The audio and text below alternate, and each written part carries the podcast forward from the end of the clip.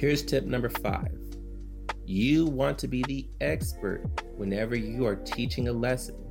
That means to study the information, the history of it, what happened afterwards, what is the main thoughts, the feelings, the understandings of it, who was in a story, get all the facts straight. Especially when you're dealing with young people, and I mean any age, but with young people, they think that if you don't know one of the facts, then you don't know anything. Imagine if you say, Oh, yes, Jesus was born in Gethsemane. And one of the students says, I thought Jesus was born in Bethlehem. And if you really double down, you're like, No, no, no, I know I'm right. I studied this last week or a year ago. And if you say that, and then later on, the students are like, Yep, see, it was Bethlehem. That person doesn't know what they're talking about. Then every time you go up to preach or teach, people will not listen to you and they probably won't listen to you until you either confess and say, you know what, I made a mistake. Hopefully, they will listen to you after that. If they don't listen to you after after that point, then I don't know. Maybe just need to go find a church where they don't know you made that mistake. But anyways, study, study very rigorously and vigorously. Are those both the same words?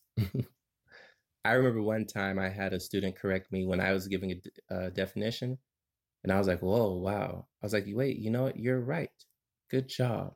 But I was like, oh no. In order for me to be the teacher, I need to be on top of things. It doesn't mean that I have to be perfect. It just means that for these lessons, I want to make sure that I'm teaching and that they're adding to the lesson, not correcting me. I had another person who I was working with in ministry. I gave them a whole month to study their lesson. And when they went up to teach, they were not prepared and the students did not listen to them because this person they were misquoting things and some of the other students who luckily were paying attention they were like actually this is the fact and that's the fact and jesus said this. Like don't you know that? And he was like uh uh uh. And then also think about this. If you're not up to preach every sunday or teach every sunday every tuesday every wednesday whichever the day might be then take that time to really practice, go over your notes, practice, and study to really understand what God wants you to share with the people of God. Well, I hope that was very helpful for you.